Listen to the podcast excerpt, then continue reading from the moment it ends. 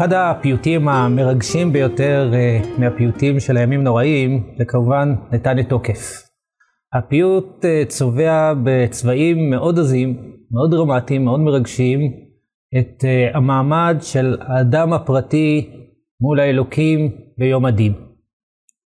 ונתנה תוקף קדושת היום, כי הוא נורא ואיום. ובוא תינשא מלכותך, ויכון בחסד כיסאך. תזכור כל הנשכחות, ותפתח את ספר הזיכרונות.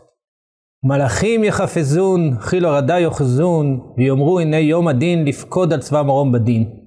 וכולי, עד באמת הפסוקים בסוף, האמירה בסוף המרגשת והנוקבת, מי יחיה ומי ימות, מי בחרב, מי בחיה, מי ברעב ומי בצמא וכולי. באמת מעמד מלא עוד מרגש בצבעים עזים של אימת הדין ואפסיות האדם מול ריבונו של עולם. הנקודה הזאת של האפסיות של האדם מול ריבונו של עולם באה לידי ביטוי גם בחלק השני של הפיוט, וזה אחרי תשובה ותפילה וצדקה מעבירים את רוע הגזרה, אז אנחנו ממשיכים, כי כששמך כן תהילתך קשה לכעוס ונוח לרצות, כי לא תחפוץ במות המת, כי אם בשובו מדרכו וחיה. אדם יסודו מעפר, סובו לעפר, משול כחרס הנשבר, כחציר יבש, כציץ נובל, כחלום יעוף, ולעומת זאת, אתה הוא מלך אל חי וקיים.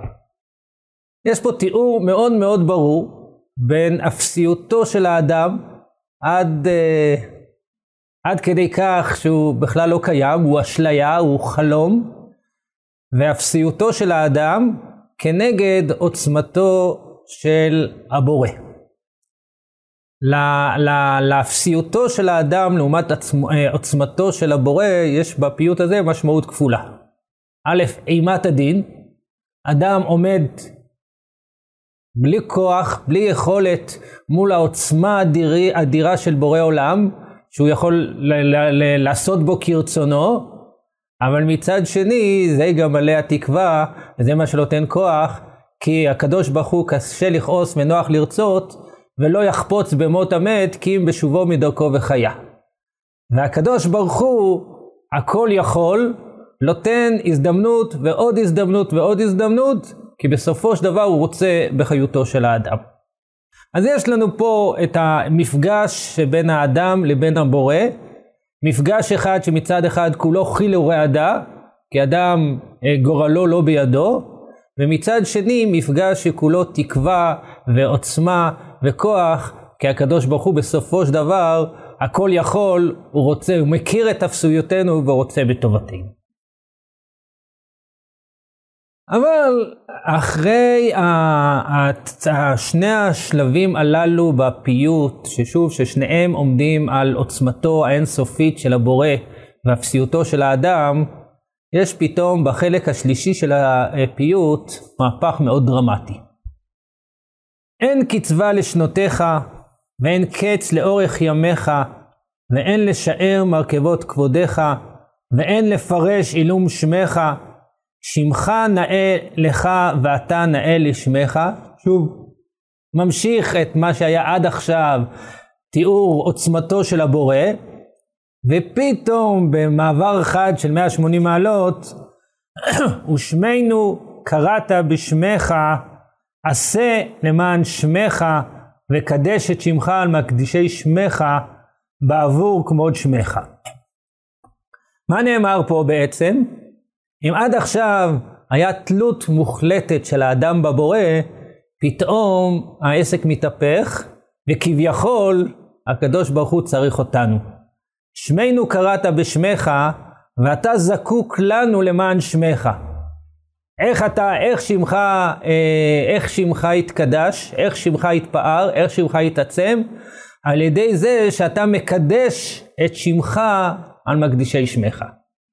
אז מצד אחד אדם הוא כלום, חלום יעוף, כנגד הבורא הכל יכול, אבל מצד שני הבורא הכל יכול נתן לאדם עוצמה בלתי, ב, ב, ב, עוצמה אדירה, בזה שהוא קרא לנו בשמו, וממילא קידוש שמו אה, תלוי בנו. ובעצם כל הפיוט הזה הוא לא לחינם פתיחה לקדושה. הוא בדיוק ההכנה המתאימה והראויה לקדושה. בעצם מה קורה בקדושה? אנחנו מקדישים את הקדוש ברוך הוא. אנחנו, הבני אדם, קרוצי חומר, באים ומקדישים את הקדוש ברוך הוא. איך יכול להיות דבר כזה? איך אנחנו יכולים אה, לקדש את שמו של הקדוש ברוך הוא? אבל זה בדיוק העניין. כשאנחנו מכירים את אפסיותנו, שאין לנו שום דבר משלנו, אבל הקדוש ברוך הוא נתן לנו את הכוח האדיר, חיסרנו מעט מאלוקים, את שמו קרא על שמנו, אז עכשיו לנו יש כוח, ופה כביכול התמונה מתהפכת, וכביכול הקדוש ברוך הוא צריך אותנו, ומתוך אה, הכרה שכביכול הקדוש ברוך הוא צריך אותנו, אנחנו עכשיו מתאספים ביחד ועומדים ומקדשים את הקדוש ברוך הוא, קדוש, קדוש, קדוש, השם צבאות מלוא כל הארץ כבודו. הנקודה הזאת, שבעצם המקום המרכזי של האדם אה, לבוש, אה, לבוש חומר, קרוץ חומר, דווקא בימים הללו, בא לידי ביטוי במיוחד בנוסח אשכנז, אה, שזה בעצם, אני חושב שמי שחיבר את הפיוט, זה הנוסח שהוא התפלל בו. ויש בקדושה של ימים נוראים, מה שאין בנוסח אשכנז באף אחד מקדושות של שאר הימים. תמיד הנוסח הרגיל של הקדושה, שהוא בנוסח אשכנז, זה נקדש את שמך בעולם כשם שמקדישים אותו בשמי מרום. אנחנו טפלים למלאכים, אנחנו מצטרפים למלאכים, המלאכים הם אלה שקבעו את נוסח הקדושה, קדוש קדוש קדוש, זה מה שהמלאכים אומרים, אנחנו כביכול נחזים הקטנים, החסרי כוח, קרוצי החומר, כביכול אה, אוחזים בגלימתם של, ה... בכפות רגליהם כביכול אה, של המלאכים, שחסרי גוף, ואנחנו לומדים איך, מהם איך לשבח את הקדוש ברוך הוא. אבל כאן, בנוסח פה של הסיום של נתן תוקף, שהוא בעצם הפתיחה של הקדושה, אנחנו אומרים, בעבור כבוד שבך כסוד שיח שרפי קודש, המקדישים שבך בקודש, דרי מעלה עם דרי מטה, קוראים ומשלשים בשלוש קדושה בקדוש. דרי מעלה עם דרי מטה. לא כמו הנוסח הרגיל, נקדש את שבך בעולם כשם שמקדישים. אנחנו כמו המלאכים. פה הפוך, דרי מעלה עם דרי מטה. אנחנו המרכזיים.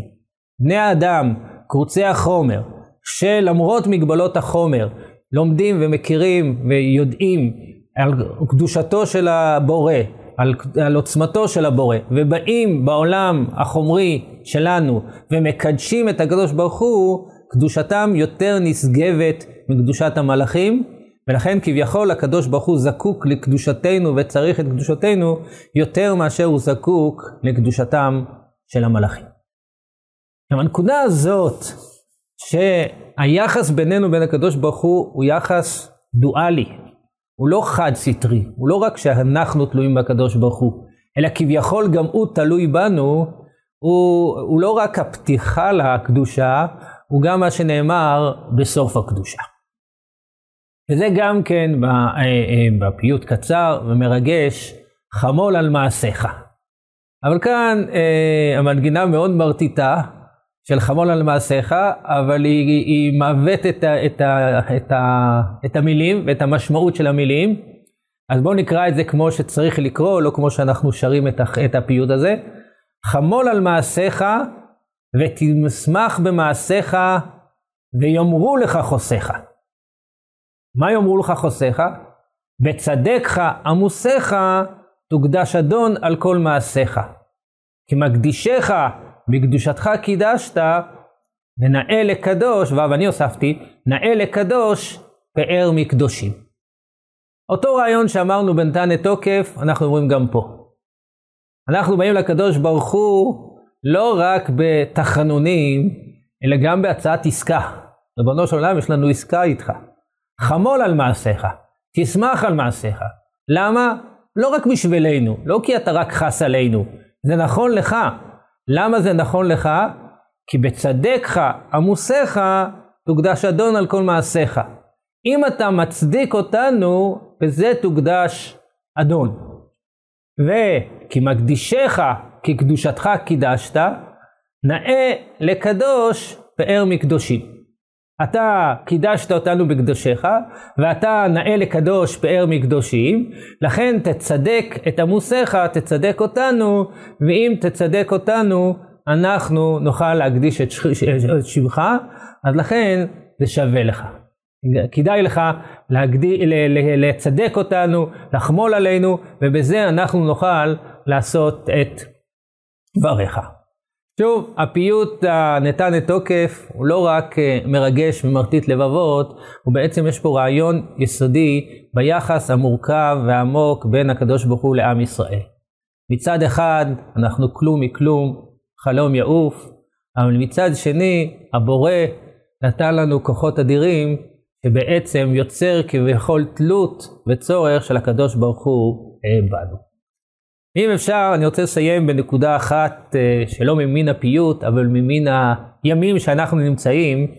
אה, הרב עמיטל, זכרונו לברכה, מורי ורבי, היה רגיל לספר על חסיד שבא לרבה ומתחיל לשטוח את צרותיו לפניו, מתחיל, בוחר חצי שעה, סופר לו את כל הצרות, המחלות שיש לו, והישוע, והילדים, והפרנסה. שופך, שופך, שופך, שופך, שופך. בסוף אומר לו הרבה, מה הבעיה? תתפלל.